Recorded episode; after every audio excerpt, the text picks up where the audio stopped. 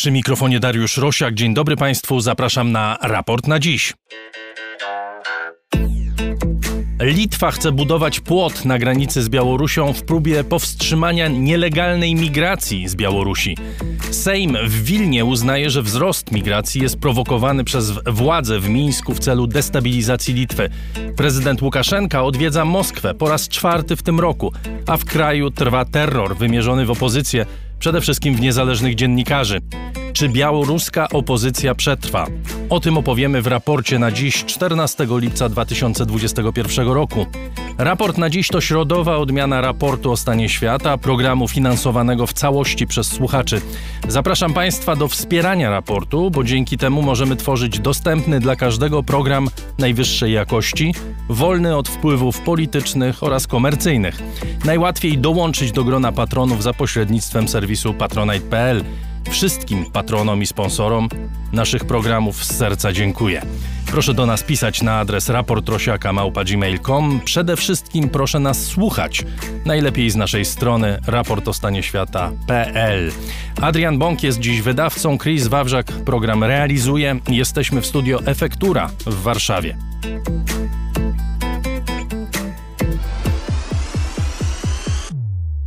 Naszym gościem jest dziś Paweł Łatuszka, członek Białoruskiej Rady Koordynacyjnej, były minister kultury, dyplomata, ambasador Białorusi w Polsce i we Francji. Witam pana, dzień dobry. Dzień dobry panu. Może tym razem zacznijmy od zewnętrznego otoczenia Białorusi, bo w ostatnich dniach i tygodniach wiele się wydarzyło.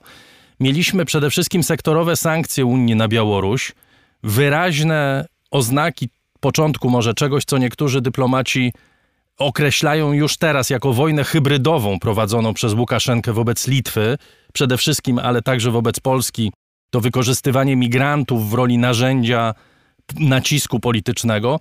No i y, wizyta Łukaszenki u Putina, wyglądająca na niespodziewaną, choć obie strony mówią, że nic w niej niezaplanowanego nie było. I może zacznijmy od Litwy i uchwały Sejmu. Jak pan ocenia te działania Łukaszenki, polegające właśnie na umożliwieniu migrantom przejścia przez granicę Litwy czy Polski? Dziękuję serdecznie. No, chciałem powiedzieć, że e, patrząc na rozwój sytuacji w, e, na Litwie i na granicy przede wszystkim białorusko-litewskiej, na pewno to jest e, zorganizowana przez reżim operacja specjalna, która ma na celu pokazać, że Łukaszenko daje odpowiedź na te sankcje, które zostały wprowadzone ze strony Unii Europejskiej w stosunku do jego reżimu. On jest mściwy e, według swojego charakteru i na pewno chce poprzez tą mściwość, przez te instrumenty ukarać Unię Europejską, przede wszystkim Litwą. Również słyszeliśmy o przypadkach, kiedy migranci nielegalnie również spróbowali przekroczyć granicę polsko-białoruską. E, przede wszystkim pokazać, że będzie odpowiedź na te kroki, które były zrobione przez e, Unię Europejską. Na pewno mamy e, informację z różnych zaufanych źródeł, że to jest organizowana E, operacja organizowana poprzez na polecenie osobiste Łukaszenki. Koordynuje e, tą operację jego syn Wiktor Łukaszenko, który jest generałem, mianowany na ten, e, otrzymał ten stopień wojskowy z rąk oczywiście swojego ojca. Wykonuje to KGB Białorusi, jak również Państwowa Straż Graniczna i specjalny podrozdział tej Straży Granicznej do operacji specjalnych OSAM. Także ludzie są przyłożeni poprzez irackie linie lotnicze do Mińska, otrzymują wizy jako turyści, organizuje wydawanie tych wiz organizacja turystyczna absolutnie podkontrolna, podległa z punktu widzenia, widzenia własności również administracji Łukaszenka, kancelarii Łukaszenki. I później oni przybywają kilka dni w hotelach, w miejscach wypoczynkowych na terytorium Białorusi i przywiezione są do granicy z Litwą i przekraczają tą granicę, dlatego że Straż Graniczna odchodzi od kontroli, faktycznie otwiera nieformalnie drzwi dla migrantów nielegalnych i okazują się na terytorium Litwy. Za to ludzie również płacą półtorej tysiąca euro. Wskutek działania tego systemu mamy w tej chwili około 20 razy więcej migrantów, którzy przekraczają granicę między Litwą a Białorusią w tym roku w porównaniu z rokiem poprzednim. To jest ogromny y, wzrost. Mamy też y, takie głosy organizacji humanitarnych, które być może będą protestowały przeciwko takim uchwałom jak dzisiejsza czy wczorajsza e, Sejmu Litewskiego. Czy nie obawia się pan, że rządy państw demokratycznych Unii Europejskiej będą pod presją, również presją w pewnym sensie propagandowo sterowaną z Moskwy czy y, z Mińska? To może pan sprecyzować swoje pytanie. Nie rozumiem, jaki jest, e, jakby, na czym polega ta inicjatywa organizacji humanitarnych. Organizacje humanitarne y, protestują przeciwko temu, że Litwa chce budować płot na swojej granicy. To jest decyzja Litwy i ja myślę, że jako polityk mogę tylko wspierać taką decyzję. W jakiś sposób może ochronić swoją granicę od przestępczości zorganizowanej. Zrozummy jedną rzecz. Jedna sprawa, kiedy migranci nielegalnie e, w sposób naturalny e, przyjeżdżają do Białorusi i tego nie było nigdy, że było masowe, masowy przyjazd migrantów nielegalnych, którzy by chcieli się dostrzec do Unii Europejskiej, przy, e, przekroczyć granicę i być na terytorium Unii Europejskiej. Druga sytuacja, kiedy to jest zorganizowane przez sam reżim, przez dyktatora i to jest zorganizowana przestępczość, e, w której jest wykorzystany człowiek, osoba. I tak faktycznie on manipuluje losem ludzi, którzy szukają lepszego życia, przywozi ich, organizuje, pobiera z tego opłatę i wrzuca ich na terytorium e, Unii Europejskiej. To myślę, że trzeba myśleć o tym, jaką odpowiedź, jaką cenę powinien zapłacić Łukaszenka i jego dyktatura za to, co robi dzisiaj. Bo według konwencji ONZ to jest naruszenie właśnie prawa międzynarodowego. To e, przestępczość zorganizowana i również to jest przestępczość z wykorzystaniem ludzi. A odpowiedź może być różna. Przede wszystkim wszczęcie sprawy kryminalnej na terytorium Litwy, również powołując się na tę konwencję ONZ, e, może być odpowiedź wprowadzenia e, piątego pakietu sankcji, mogą być poszerzone sankcje sektoralne, jak również prowadzony jako jeszcze jeden wariant sankcji przeciwko tym, którzy właśnie organizują te grupy migrantów dla przekroczenia granicy z Litwą lub z Polską. 25 czerwca wszedł w życie kolejny pakiet sankcji y, unijnych wobec Białorusi. To są nieco inne sankcje y, niż poprzednio, bo one nie dotyczą tym razem osób, tylko konkretnych sektorów gospodarki i sektorów e, handlu poszczególnymi towarami.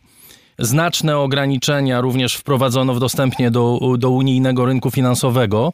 Czy widzi Pan jakościową różnicę w tych sankcjach w porównaniu z poprzednimi? Być może zwłaszcza uderzenie w produkty naftowe Białorusi może mieć znaczenie. Czy widzi Pan szansę, że te sankcje realnie uderzą w reżim? Różnica jest, ale nie jest ona decydująca. Jeżeli popatrzymy na kroki, które podjęła Unia Europejska e, przed e, przymusowym lądowaniem samolotu Ryanair, które było zorganizowane przez dyktatora i jego służby, e, myślę, że oczywiście różnica jest, ale problem polega na tym, że realne, efektywne, uderzające sankcje nie zostały wprowadzone w tym czasie, kiedy oni byliby skuteczni, mieliby największą skuteczność, to znaczy w poprzednim roku, w ubiegłym roku. Teraz wprowadzenie tych sankcji również jest rozciągnięte w czasie. To samo jak masło namazać na, na chleb, prawda, wielki, duży kawałek chlebu e, i, i czekać, co się tam będzie, jak oni będą mieli skuteczność. E, także, jeżeli byliby podjęte decyzje, że naprawdę mocne sankcje e, w konkretnym czasie i oni mogliby trwać krótki okres, bo właśnie mocne sankcje będą krótkotrwałe. Jeżeli to będą sankcje słabe, to będą rozciągnięte w czasie i efektywność od tych sankcji będzie minimalna, czy w ogóle nie będzie miała miejsca.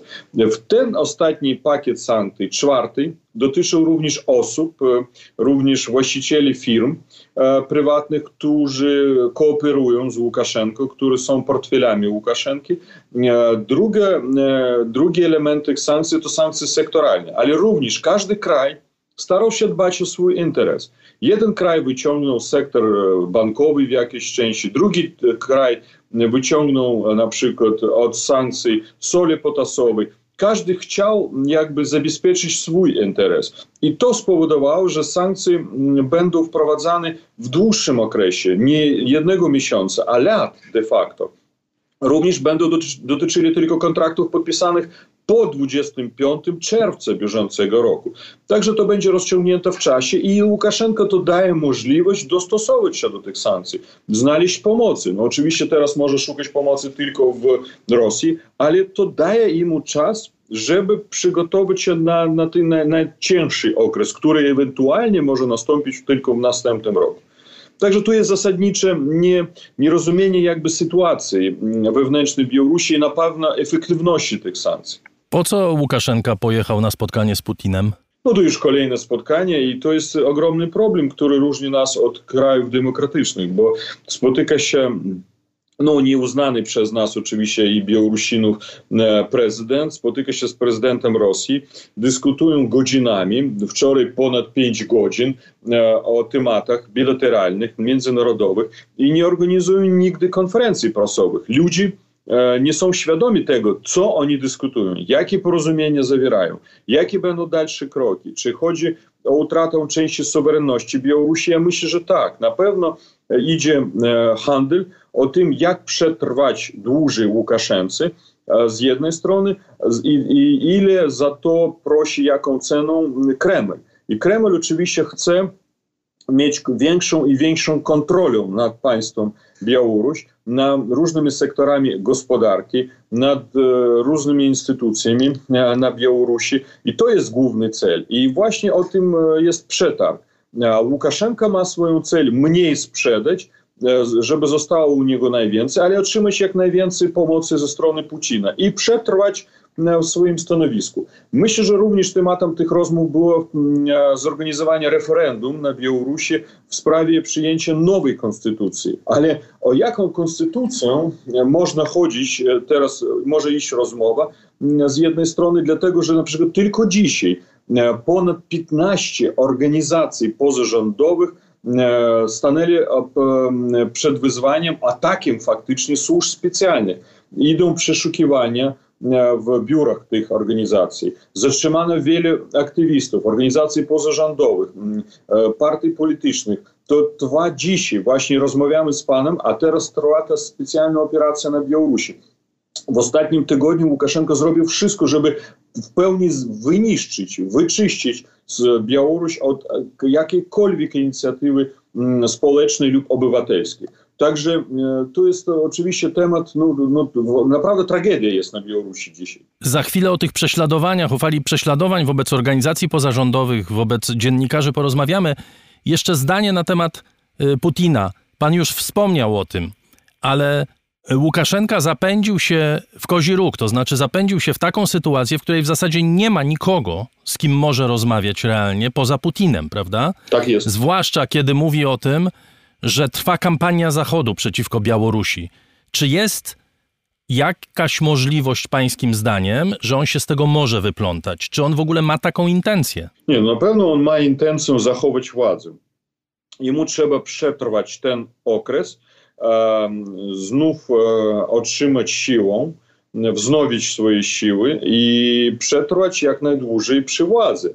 Nie, nie, ni u kogo nie powinno być wątpliwości, że głównym celem Łukaszenki jest dożywotnie zachowanie władzy. On chce być prezydentem Białorusi do końca swojego życia. On nawet kiedyś powiedział, że kiedy umrze, to nawet z tamtego światu będzie trzymał się za władzą swoimi rękami. Także ten człowiek nie wyobraża sobie życia bez tego, że nie będzie e, e, prezydentem lub pełnił jakąś funkcję decydującą na Białorusi. E, oczywiście on będzie się starał wygrać u Putina i Putin nalegał na tym, Kreml nalegał na tym, żeby odbyło się, odbył się referendum konstytucyjne na Białorusi jeszcze w poprzednim roku, że wybory przedwczesne powinny byli odbyć się na Białorusi jeszcze przed marcem bieżącego roku. Ale Łukaszenko udało się e, pokazać Kremlu, że on kontroluje znów sytuację na Białorusi, że nie ma takiej pilnej potrzeby, żeby zorganizować ten referendum i stara się to przyłożyć na dłuższy czas. Teraz rozmowa idzie ewentualnie o listopadzie bieżącego roku tego referendum lub styczeń, luty następnego roku. Także on chce przetrwać ten najtrudniejszy okres. Wspomniał pan o tym, że trwa w tej chwili, nie wiem jak to nazwać, obława na organizacje pozarządowe od kilku dni, w zasadzie mniej więcej od dwóch tygodni. Trwa fala aresztowań, pobić, zatrzymań dziennikarzy. Kilkunastu znanych dziennikarzy zostało zaatakowanych. Tutaj zwłaszcza chodzi o pracowników tygodnika Nasza Niwa. Proszę w ogóle opowiedzieć, jak to wyglądało, y, no i skąd to wzmożenie, czy to też należy łączyć z tymi sankcjami europejskimi? No, nie było żadnego dnia, żeby Łukaszenko nie organizował represji w stosunku do Białorusinów i społeczeństwa obywatelskiego. Niestety nie pisze o tym prasa, europejska, bo jest zmęczona oczywiście tematem Białorusi.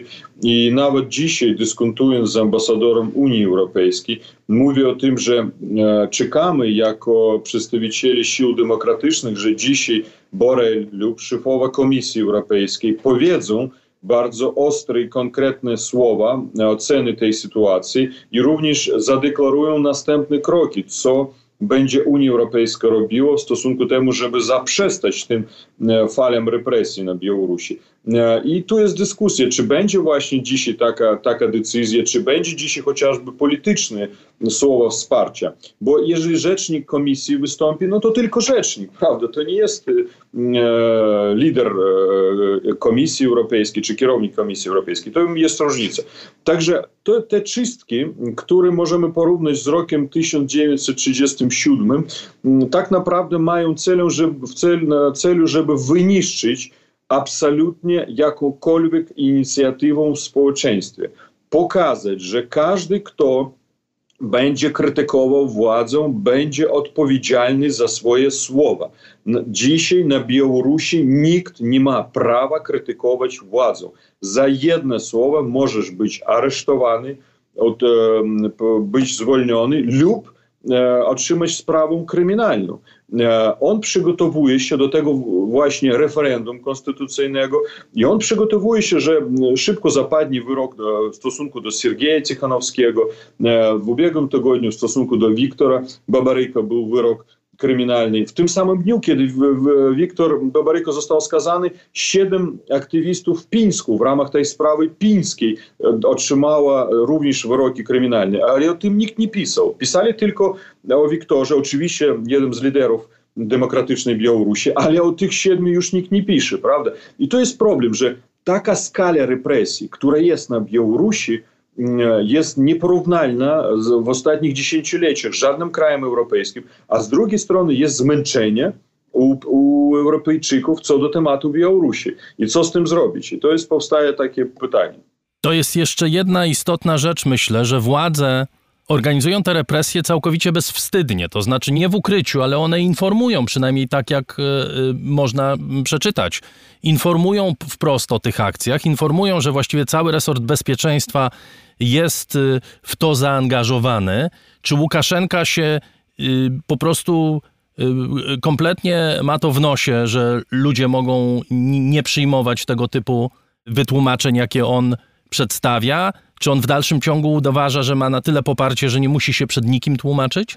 Nie, on nie ma poparcia. Na pewno ponad 80% Białorusinów nie, chce, Białorusinów nie chce, żeby Łukaszenka dalej rządził na Białorusi, to pierwsze. Ale z drugiej strony nie mu się udało zastraszyć ludzi, e, zdemotywować. E, I mm, to spowodowało, że nie mamy teraz ostatnie wielkich akcji protestacyjnych. Zimą on zmienił ustawodawstwo. Jak mówiłem, że za każdą krytyką władzy możesz być ukarany kryminalnie. Te ogromne lata więzień, duże lat więzienia, które dostają liderzy opozycji białoruskiej, po prostu aktywiści, którzy wychodzili w ubiegłym roku na różne akcje pokazują, że represje będą maksymalne. I człowiek oczywiście się boi, boi wyjść na ulicę, ale wewnątrz ludzie nie zmienili swojego punktu widzenia. Wszystkie dane, które otrzymujemy od socjologów, mówią, że na pewno nie chcą dalej rządów Łukaszenki. Ale mm, on, jeszcze raz powiem tak, on pokazuje siłą i mściwość. On powiedział, on nigdy nie rzuca słów na wiatr. On powiedział, że znajdziemy każdego i ukaramy każdego. I nawet teraz sporządzone są listy osób, którzy podpisali listy przed wyborami za Wiktora Babaryka, za Walerię Waleria Cepkala, za Swetlaną Tichanowską, którzy postawili swój podpis przed rejestracją kandydatów, zwalniani są z pracy, tracą możliwość dochodów i tak dalej, i tak dalej. Represje już dotyczą nie tysiąc, nie dziesiątków tysięcy ludzi, a setki tysięcy ludzi na Białorusi. I co z tym ma zrobić świat? Faktycznie to jest test nie tylko dla narodu białoruskiego, bo naród białoruski walczy, naród białoruski spróbuje e, pokonać ten system stworzony przez 27 lat, ale również wezwanie dla Unii Europejskiej. Co w tej sprawie może zrobić taka mocna instytucja jak Unia Europejska, e, kiedy w Europie naród europejski, białoruski e, spotkał takie represje?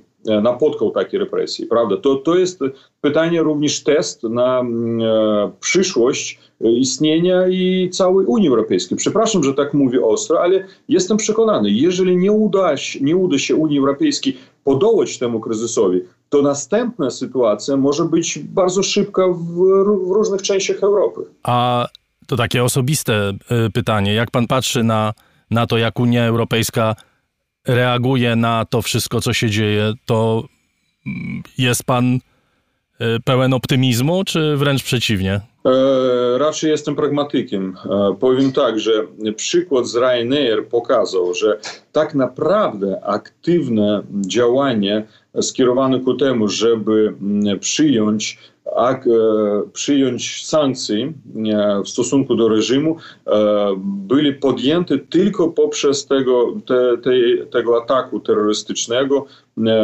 który był związany właśnie z lądowaniem przymusowym samolotu Ryanair, bo na pokładzie znajdowali się obywatele Unii Europejskiej.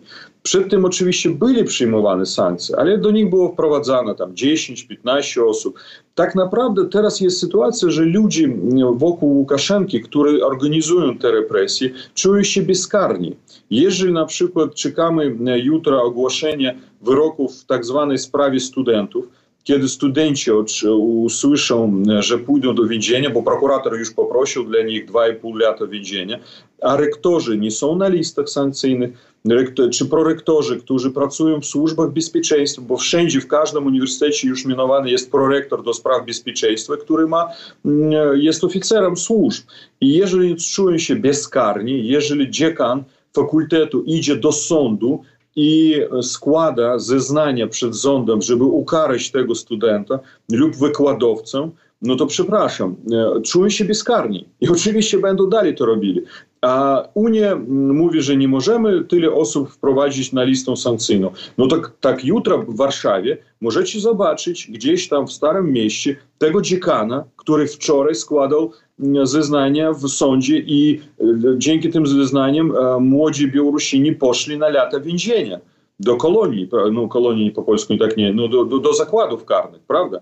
Także to, to jest pytanie dla was, czy wy Europejczycy chcecie żeby w Hiszpanii około morza być na plaży razem z tym pułkownikiem MSW lub rektorem uniwersytetu, w którym tyle było represji użyte. No to, to, to jest wasz wybór, wasza decyzja. Panie Pawle, pan wie, że w Polsce może są ludzie jeszcze ciągle, którzy takie pytania sobie zadają, ale w krajach tak zwanej Europy Zachodniej y, mało kto sobie takie pytanie zadaje. To znaczy, tak jak pan wspomniał, no, niestety. dopóki to nie dotyka ludzi, dopóki to nie my jesteśmy na pokładzie tego samolotu, który zostaje zestrzelony albo porwany, dopóki to nie nas dotyka, to niech sobie Putin albo Łukaszenka robi co chce. No takie jest podejście Unii w dużym stopniu, prawda? No niestety, ale z drugiej strony, e, kiedy budujemy nasze państwa, budujemy, budowaliście Unię Europejską, to w podstawie budowy tych byli prawa człowieka i swobody obywatelskie, prawda? I właśnie ochrona tych swobód. Ja byłem ambasadorem w Hiszpanii, we Francji i często słyszałem z ust dyplomatów e, francuskich, że priorytetem polityki zagranicznej Francji jest właśnie przestrzeganie praw człowieka. Ale kiedy na przykład Francja rozpatrywała półtorej miesiąca temu e, inicjatywą wręczenia przez nowo mianowanego ambasadora Francji listów dla Łukaszenki, to powstało krytyczne pytanie, czy Unia Europejska swoją decyzją nie uznała wyborów i nie uznaje Łukaszenkę jako prezydenta kraju, a ambasador Francji wręczy listy i twierdzenie w tym kierunku, że no nie, my nie wręczamy, nie uznajemy jego poprzez ten akt. My chcemy być obecni na Białorusi, mieć kontakty z, z społeczeństwem obywatelskim. sorry, ale teraz jest może ponad 15 ambasadorów Unii Europejskiej na Białorusi. I czym oni mogą pomóc, kiedy Łukaszenka dzisiaj zaaresztował tam 20 czy 30 osób, że przeszukania idą w każdej e, inicjatywie e, społecznej na Białorusi. No niczym. I był wydalony pierwszy ambasador Litwy, drugi ambasador Polski, teraz ambasador Unii Europejskiej. To wy będziecie czekali, że Łukaszenka będzie was po jednemu e, odstrzeliwał, prawda? Lub wy zajmiecie ogólną, wspólną pozycją. Czy na przykład w ubiegłym tygodniu Estonia mianuje ambasadora na Białorusi. Ja rozmawiam z panem ambasadorem. To co, pan też planuje pojechać do Łukaszenki? No nie, nie planuję, w najbliższym czasie nie. Co to znaczy w najbliższym czasie? Jeżeli zrozumiecie, że Łukaszenka dalej trwa przy władzy, to znaczy za pół roku wręczycie mu listę uwierzytelniających. I to jest pytanie, czy macie tą wspólną polityką e, zagraniczną? Czy ona istnieje? U mnie jest pytanie, że nie zawsze to widoczne jest. Jeżeli ona istnieje, na ile ona jest wpływowa? Jeżeli Litwa spotkała się teraz z nielegalną migracją i oczywiście stawia to pytanie na forum europejskim, co można zrobić? I wczoraj było spotkanie ministrów spraw zagranicznych. Może byli podjęte decyzje, ja nie wiem, nie wiem, ja nie byłem obecnym, ale w prasie nie usłyszeliśmy, jakie kroki będą skierowane w stosunku do reżimu w związku z tym, że on faktycznie handluje ludźmi przywozi grupy i później wrzuca ich na terytorium Unii Europejskiej, wykorzystuje człowieka, istotę człowieka przeciwko w swoich interesach, prawda? Własnych, prywatnych, politycznych interesach. Prywatnych, politycznych, a nie społecznych. Jeszcze chciałem pana spytać o ludzi, których niektóre nazwiska pan wspomniał. Siergiej Cichanowski, Wiktor Babaryka, jest Andrzej Poczobut, bloger Igor Łosik, dziesiątki studentów. 555 więźniów politycznych dzisiaj jest na Białorusi. Chociaż według politycznych spraw w więzieniach znajduje się już ponad tysiąc osób. Jaki jest stosunek pana osobiście i Białorusinów do tych ludzi? Czy to jest tak, że no my też mieliśmy więźniów politycznych, dzisiaj y, niektórzy z nich mają ulice w Warszawie i innych miastach. Czy wierzycie, że któregoś dnia tym ludziom zostanie przywrócona godność, przywrócony honor i docenione to, jak bardzo poświęcają się e, dla swojego kraju? Absolutnie, w 100% jestem pewien temu, że zwyciężymy. Ja jestem osobą bardzo zmotywowaną, jestem pragmatykiem, ale jednocześnie optymistą. I ja uważam, że teraz jest bardzo ostra bardzo krytyczna sytuacja dla mojego kraju, dla Białorusi, dla narodu białoruskiego. Ale my walczymy przeciwko zła e, i przeciwko nocy. I ja jestem przekonany, że biały dzień nastąpi i właśnie będą te ludzie wolni i swobodni. Ważna właśnie tu jest nie tylko walka narodu białoruskiego, to jest bardzo ważna również i polityka znów e, krajów e, demokratycznych. Jeżeli Łukaszenko zacznie handlować więźniami politycznymi, a to zacznie robić, czy jutro, czy pojutrze, za miesiąc, za dwa, to on będzie to robił. No już próbuje, prawda? W przypadek Andrzeja Poczobuta jest tutaj tak wyraźne. Jest, tak. Nie wejść tą pułapkę, bo faktycznie e, on będzie handlował. To ja wyzwolę ich, a wy zniszczycie sankcje. Ale problem już polega na tym, że nie ma wsparcia absolutnie w społeczeństwie i zwolnienie więźniów politycznych za każdym razem, za każdych 5 lat, 5 lat pokazuje, że następnych 5 lat znów pojawiają się więźniowie polityczni. I to będzie bez przerwy. Zwolnienie więźniów politycznych, ukaranie wszystkich tych, którzy popełnili przestępstwa mm, na terytorium Białorusi i, co najważniejsze, nowe demokratyczne wybory. Tylko to może uratować białoruski naród w przyszłości od powtórki, powtórzenia sytuacji masowych represji. I to solidarna pozycja dla nas jest bardzo ważna a dziś wykorzystać nie tylko sankcje gospodarcze, bo sporo o tym mówimy. Ja rozumiem biznes, rozumiem również Polaków, obywateli Unii Europejskiej, że też nikt nie chce tracić na handlu, prawda? Z jednej strony pytanie moralności, czy warto z dyktatorem handlować, czy nie, ale wykorzystujmy instrumentarium prawny. Na przykład my prosimy o Polską, żeby można byłoby składać dla obywateli Białorusi, którzy byli torturowani na terytorium Białorusi, wnioski do prokuratury o wszczęcie postępowania karnego w ramach tak zwanej jurysdykcji uniwersalnej, w ramach konwencji ONZ przeciwko gwałtom. Póki co taka możliwość nie istnieje, tylko mm, Litwa spróbuje iść tą drogą i Niemcy. Inne kraje też nie idą tą drogą. I to jest też problem. Jeżeli Unia chce być solidarna, to niech każdy kraj tworzy taką możliwość dla Białorusinów. Także nacisk prawny to jest niewykorzystane możliwości. Uznanie Łukaszenka za terrorystą międzynarodowego. I wtedy nie można, już można zapomnieć o sankcjach gospodarczych. Międzynarodowy terrorystyczny reżim i nikt nie będzie z nim handlować. Gościem raportu na dziś był Paweł Łatuszka, członek Białoruskiej Rady Koordynacyjnej, były minister kultury, również y, dyplomata. Dziękuję panu bardzo. Dziękuję serdecznie panu, dziękuję państwu. To tyle na dziś. Zapraszam na sobotę na raport o stanie świata. Zapraszam również do słuchania najnowszego lipcowego wydania raportu o książkach. Prowadzi ten program jak zwykle Agata Kasprolewicz i ona również Państwa zaprasza. Adrian Bąk, Chris Wawrzak, Dariusz Rosiak. Dziękujemy bardzo. Nie tylko za dziś, ale za wszystko, co Państwo robią dla raportu.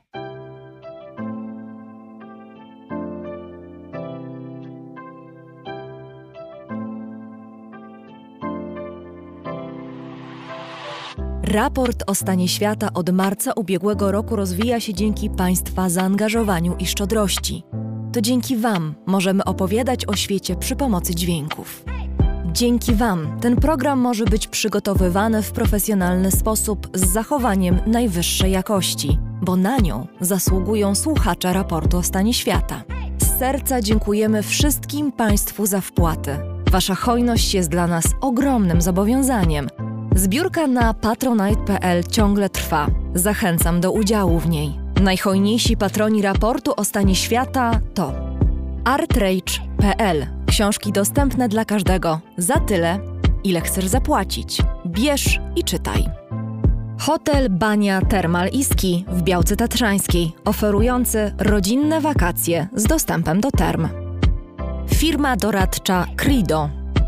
Kantory Kanga, sieć stacjonarnych kantorów kryptowalutowych w Twoim mieście. Firma Prosper z Sosnowca, hurtownia elektroenergetyczna i właściciel marki Czystuś.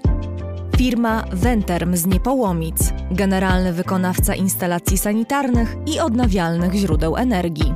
Magda Krasgoszkowska, właścicielka marki Miłomi Beauty, najmilszego day spa w Pruszkowie i okolicach. www.miłomibeauty.pl Catering dietetyczny Lightbox, oferujący dietę pudełkową z wyborem potraw z różnych kuchni świata.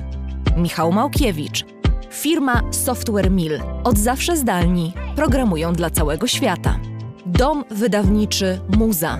Bo świat nie jest nam obojętny. Uber. Myślimy globalnie, działamy lokalnie. A także firma Ampio Smart Home BIMV.pl kursy online dla inżynierów. CIO Net and Digital Excellence łączymy ludzi i idee. Grupa brokerska CRB ubezpieczenie należności dla Twojej firmy. Bezpłatne porównanie ofert www.grupacrb.pl. Mariusz Drużyński. Salony meblowe Faster z Ełku i Białego Stoku wspierają piękne wnętrza. Agata Fischer. Galmet. Polskie pompy ciepła. JMP. Z miłości do sportu, z najlepszych tkanin, w sercu Podhala szyjemy dla Was porządną odzież. Palarnia kawy La Cafo z Augustowa. Gosia i Michał Kowalczewscy. Alan Meller.